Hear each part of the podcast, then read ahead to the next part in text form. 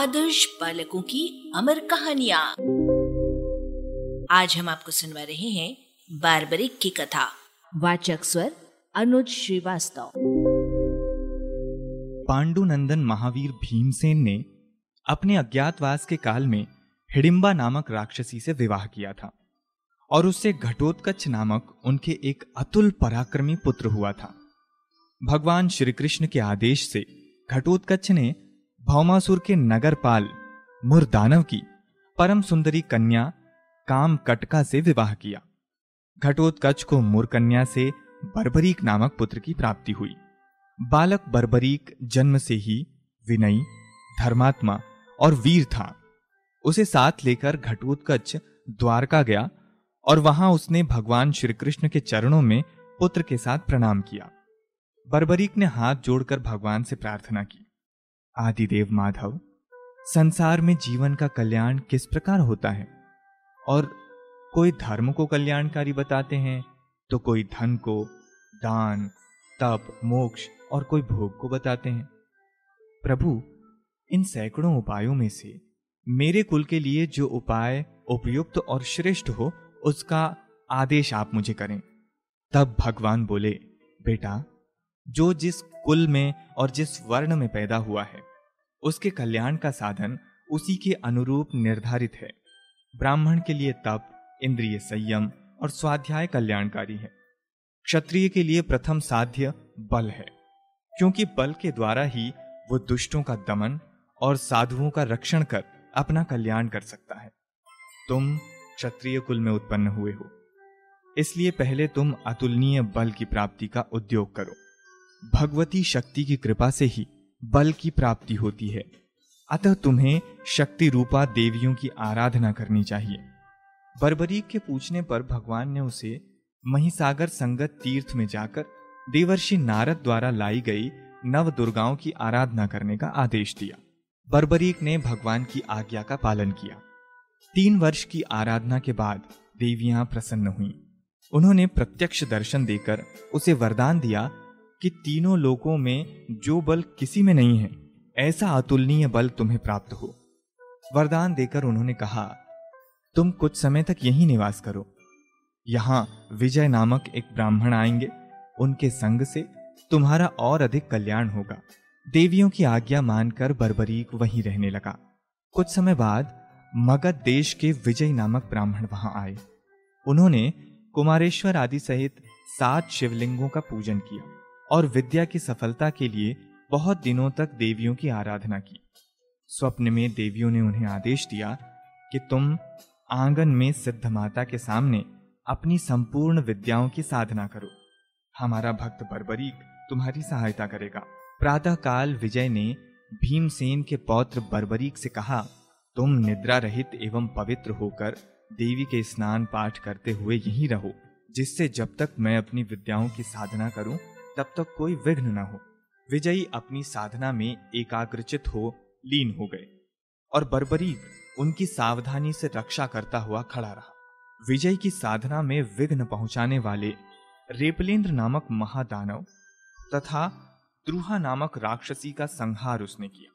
इसके बाद पाताल में जाकर नागों को पीड़ा देने वाले पलासी नामक भयानक असुरों को रौंद कर यमलोक भेज दिया। इससे प्रसन्न होकर नागराज बासुकी ने बर्बरीक से वर मांगने को कहा। बर्बरीक ने केवल ये वर मांगा, विजय निर्विघ्न साधन करके सिद्धि प्राप्त कर। कई नाग कन्याओं ने बर्बरीक के अतुल पराक्रम के प्रति मुग्ध होकर उससे विवाह का प्रस्ताव भी रखा। किंतु जितेंद्रिय बर्बरीक ने विनम्रता पूर्वक उनका प्रस्ताव अस्वीकार कर दिया, क्योंकि उसने आजीवन ब्रह्मचर्य का व्रत ले रखा था। जब बर्बरीक पाताल से लौटा तो विजय ने उसे हृदय से लगा दिया।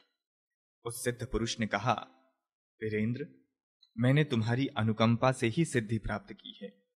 मेरे हवन कुंड में सिंदूर के रंग की परम पवित्र भस्म है, उसे तुम अपने हाथ में भरकर ले लो। युद्ध भूमि में इसे छोड़ देने पर साक्षात मृत्यु भी अगर शत्रु बनकर आ जाए तो उसे भी मरना पड़ेगा।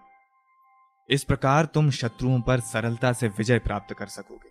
तब बर्बरीक ने कहा उत्तम पुरुष वही है जो निष्काम भाव से किसी का उपकार करता है। जो किसी वस्तु की इच्छा रखकर उपकार करता है, उसकी सज्जनता में भला क्या गुण है? ये भस्म आप किसी और को दे दें। मैं तो आपको सफल और प्रसन्न देखकर ही प्रसन्न हूँ। विजय को देवताओं ने सिद्ध स्वयं प्रदान किया। उनका नाम सिद्धसेर हो गया। वो वहाँ से चले गए। इसके कुछ काल बाद पांडव लोग वनों एवं तीर्थों में घूमते हुए उस तीर्थ के पास पहुँचे। पाँचों पांडव और द्रौपदी बहुत थके हुए थे। चंडिका देवी का दर्शन कर वो वहाँ बैठ गए। बर्बरीक भी उस समय वहीं था, पर पांडवों ने न तो कभी बर्बरीक को देखा था और न बर्बरीक ने पांडवों को। अतः वे एक दूसरे को पहचान न सके। प्यास से व्याकुल भीमसेन जल पीने के लिए कुंड की ओर जाने लगे तो युधिष्ठिर ने उन्हें समझाते हुए कहा, पहले जल लेकर कुंड से दूर हाथ पैर धो लो, तब जल पीना। किंतु प्यास से व्याकुल भीमसेन ने युधिष्ठिर की बात अनसुनी कर दी और जल में ही उतरकर हाथ पाँव धोने लगे। उन्हें ऐसा करते देख बरबरीक ने डांट कर कहा, तुम देवी के कुंड में हाथ पैर धोकर उसे दूषित कर रहे हो। मैं सदा इसी जल से देवी को स्नान कराता हूँ। जब तुम में इतनी भी समझ नहीं है तो क्यों व्यर्थ में तीर्थ घूमते फिरते हो? जल स्नान करने के लिए है, और तीर्थों में स्नान करने की आज्ञा है। भीम ने गरज कर कहा, जिनका जल बहता रहता है, ऐसे ही तीर्थों में जल में उतरकर स्नान करने का प्रावधान है। बर्बरीक ने भी स्पष्ट शब्दों में उत्तर दिया, कूप सरोवर आदि से जल लेकर बाहर स्नान करना चाहिए, ऐसा शास्त्रों का विधान है। जो ऐसे जल में उतर कर मलमूत्र, कफ, थूक, विष्ठा और कुल्ला छोड़ते हैं, वो ब्रह्म हत्यारे के समान है। इस पर भी जब भीमसेन ने उसकी बात पर कोई ध्यान नहीं दिया तो बर्बरीक ने एक ईंट का टुकड़ा उठाकर उन्हें मारा। बर्बरीक के फेंके ईंट के टुकड़े का वार बचाकर भीमसेन जल से बाहर निकल आए और उससे भिड़ गए। दोनों ही महाबली थे। अतः जमकर मल्ल युद्ध होने लगा। पर दो घड़ी में ही भीमसेन कमज़ोर पड़ गए। बर्बरीक ने दोनों हाथों से उन्हें अपने सर के ऊपर उठा लिया और समुद्र में फेंकने के लिए चल पड़े। ऐसी नाजुक स्थिति में भगवान शंकर आकाश में प्रकट हुए और उन्होंने कहा, बर्बरीक, उन्हें छोड़ दो। ये भरत कुल के रत्न तुम्हारे पितामह पांडुनंदन भीमसेन हैं। ये तुम्हारे द्वारा आदर किए जाने योग्य हैं। ये सुनकर बर्बरीक ने भीमसेन को छोड़ दिया और उनके चरणों पर गिर पड़ा। वो स्वयं को धिक्कारने फूट फूट कर रोने और बार बार क्षमा मांगने लगा। उसे अत्यंत व्याकुल होते देख भीमसेन ने उसे छाती से लगा लिया और सांत्वना देते हुए बोले, बेटा, तुम्हारा कोई दोष नहीं है। भूल हमसे ही हो रही थी। कुमार्ग पर चलने वाला कोई भी हो, क्षत्रिय को उसे दंड देना ही चाहिए। मैं बहुत प्रसन्न हूँ। मेरे पूर्वज धन्य हैं कि जिनके कुल में तुम्हारे जैसा धर्मात्मा पुत्र उत्पन्न हुआ है। तुम सत्पुरुषों द्वारा प्रशंसनीय हो, अतः तुम्हें शोक नहीं करना चाहिए। बरबरी का शोक इससे मिटा नहीं। वो बोला, मैं प्रशंसा के योग्य नहीं। सब पापों का प्रायश्चित है, किंतु जो माता पिता का भक्त नहीं, उसका उद्धार नहीं होता।